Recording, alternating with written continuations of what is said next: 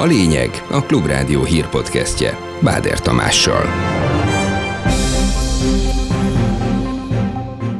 Eljött Völner Pál nagy napja is a bíróságon. Az ex-igazságügyi államtitkár minden korrupciós vádat tagadott. Közben a kuria egy sokakat érintő devizahiteles ügyet tárgyalt. A magyar állam és a magyar jogrendszer azok mellé, a hatalmasok mellé áll, akik például a végrehajtói karnak bizonyos tagjai, nem csak azok, akik most vád alatt vannak. Elindította a jegybank a normalizációs ciklusát, ami a kamatok fokozatos csökkentését hozhatja. Az infláció első számú közellenség maradt. 24 százalék az még mindig háromszor nagyobb, magasabb, mint az Európai Unió átlagos inflációs szintje. Mindent újraírnak az állami építési beruházásoknál, ígérte a parlamentben a terület miniszteri felelőseként Lázár János. Ez a mai rendszer teljes fölmondását jelenti. Nyilvánvalóan lassulni fognak a beruházások. Kissé változékonyabb időben, de szerdán is 21-26 fok várható. Az esernyőre viszont többször is szükség lehet majd a következő napokban.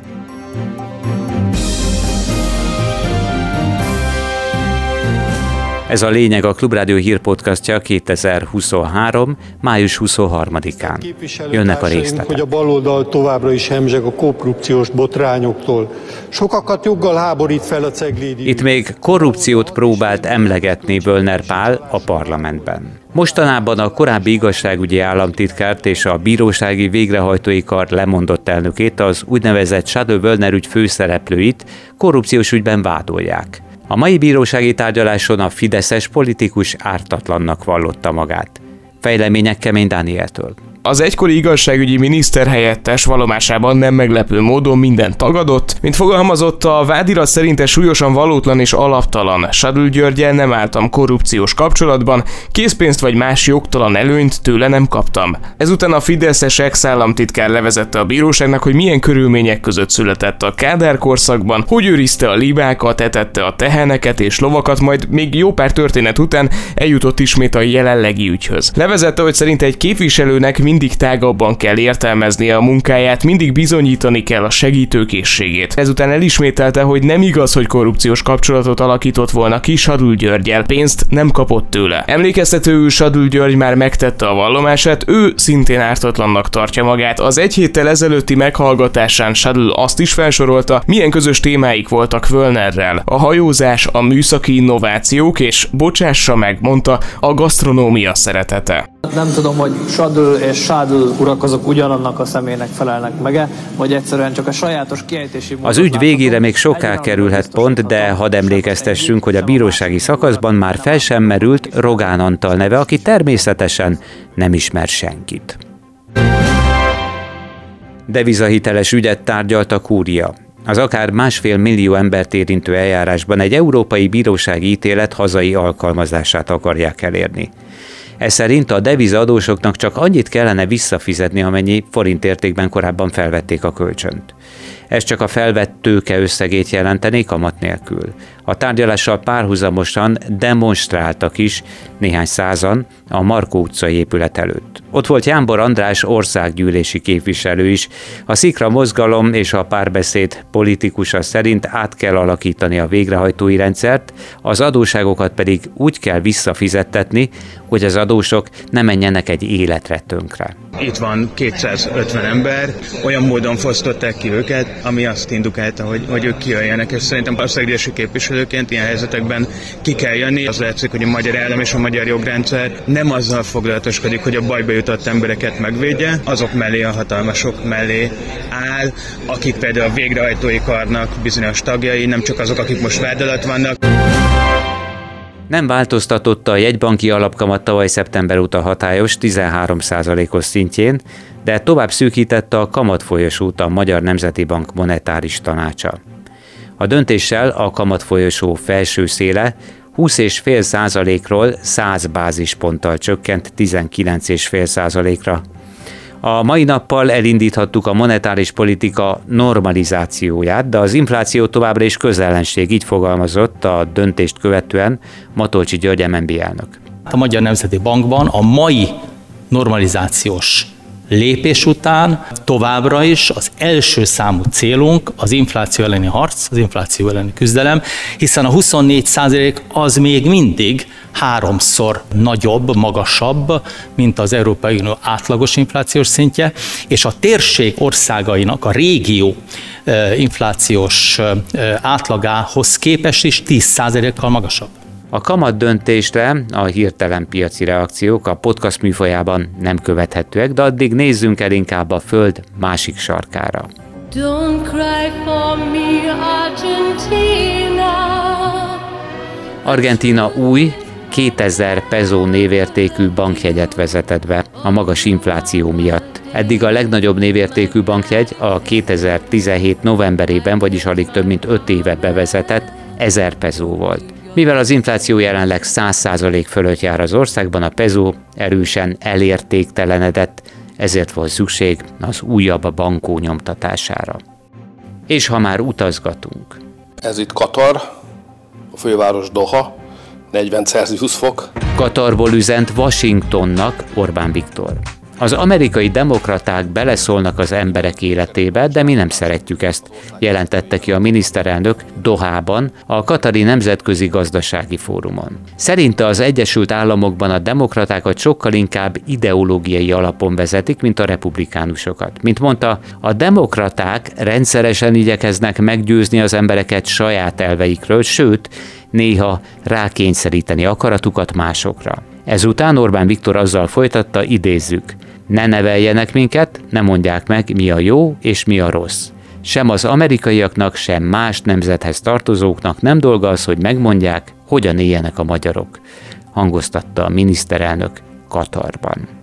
Idehaza eközben. Kérdezem a tisztelt országgyűlést, hozzájárul-e ahhoz, hogy a TPR 3777 per 9 számú javaslat alapján a TPR Szavazási dömping volt az országgyűlésben, ahol módosítottak a választási szabályokon is.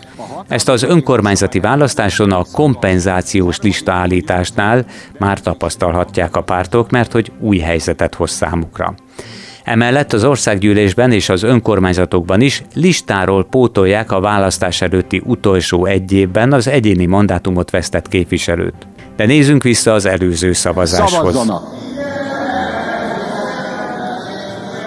Kimondom a határozatot az országgyűlés a javaslathoz 130 igen 57 nem szavazattal tartózkodás nélkül hozzájárult. Lázár Jánosnak is dolgos napja volt a parlamentben. Az állami építési beruházások rendjéről szóló vitában a szakminiszter egyebek mellett új eljárási rendet az eddigiektől teljesen eltérő szabályokat ígért sem a kormányzati, sem a Fideszes, sem az ellenzéki világban nem volt divat ragaszkodni ahhoz, hogy a beruházás kiviteli terv birtokában induljon meg.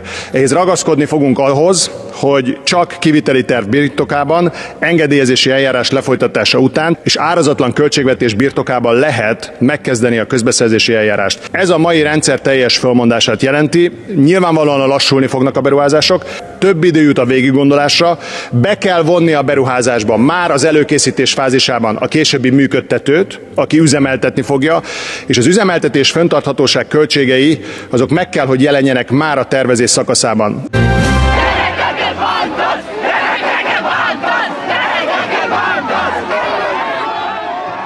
Miközben az utcákon is zajlik az erődemonstráció, a pedagógusokat érintő új szabályozás és az oktatás egésze kapcsán, a kormány nem véletlenül igyekszik békésebb irányba terelni a konfliktust, és tárgyalni hívta az ellenzéket, azonnal meg is osztva a szemben álló kispártokat.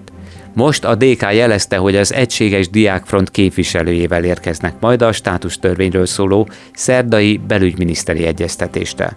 A párt szóvivője Barkóci Balázs valódi tárgyalásokat sürgetett az Egységes Diákfront elnökségi tagjával fogok az egyeztetésre érkezni. Ha ő is ott lehet, és végre Pintér Sándor szemébe mondhatja a diákok véleményét a bosszú törvényről, akkor ott leszek én is. Ha viszont nem engedik be az Egységes Diákfront képviselőjét, akkor én sem fogok bemenni. A demokratikus koalíció azt nevezi egyeztetésnek, amikor egy kormány meghallgatja az ellenzéket, a szakmát és az érintetteket is egy készülő jogszabályról.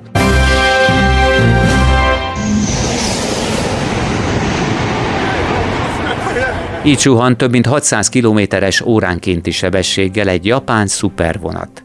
Ezt itthon persze senki nem várja, bár azt nem mondom, hogy nem is szeretné, de maradjunk a földön, és nem külföldön.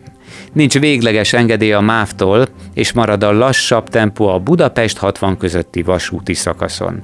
Egy már megvalósult 160 milliárd forintos beruházás a tervek szerint Rákos és Aszód között 130 km per óra sebességre, Aszód és 60 között akár 160 km per órás sebességre felgyorsíthatna a vonatokat.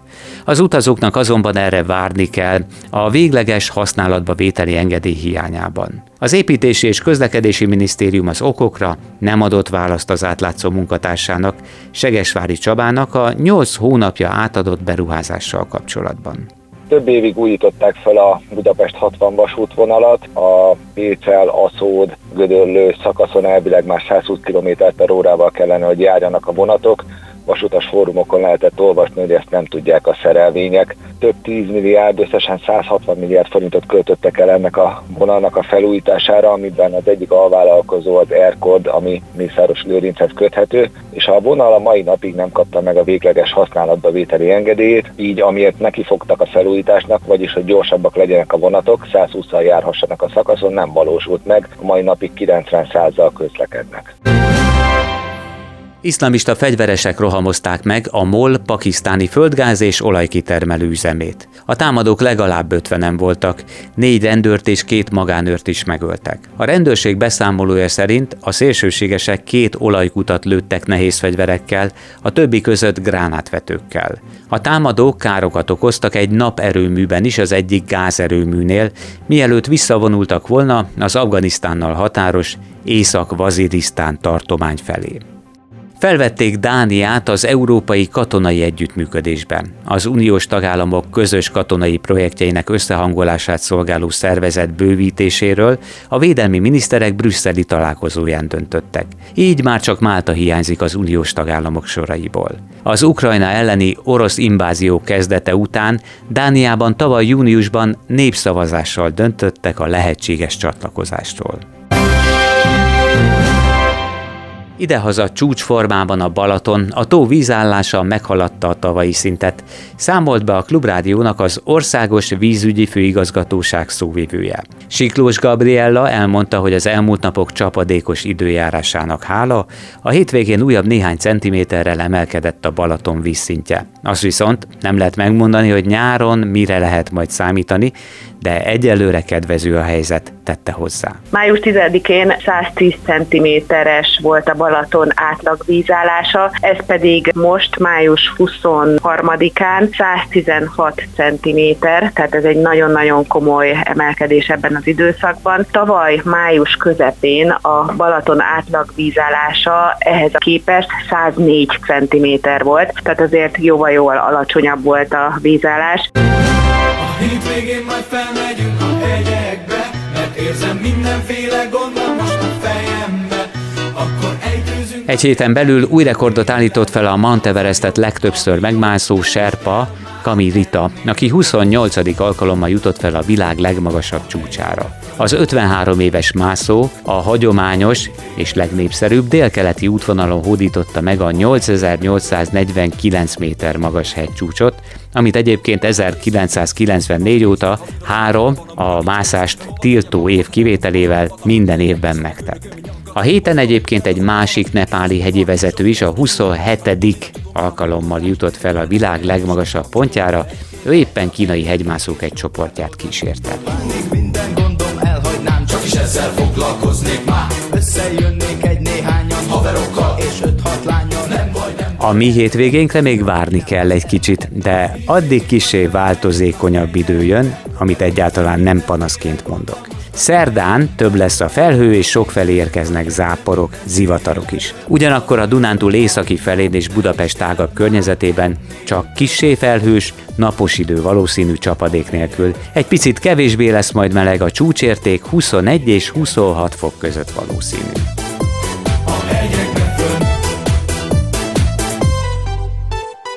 Ez volt a lényeg a Klubrádió hírpodcastja. Munkatársaim Golkata, Petes Vivien, Kemény Dániel, Selmeci János és Pec István nevében is köszönöm figyelmüket.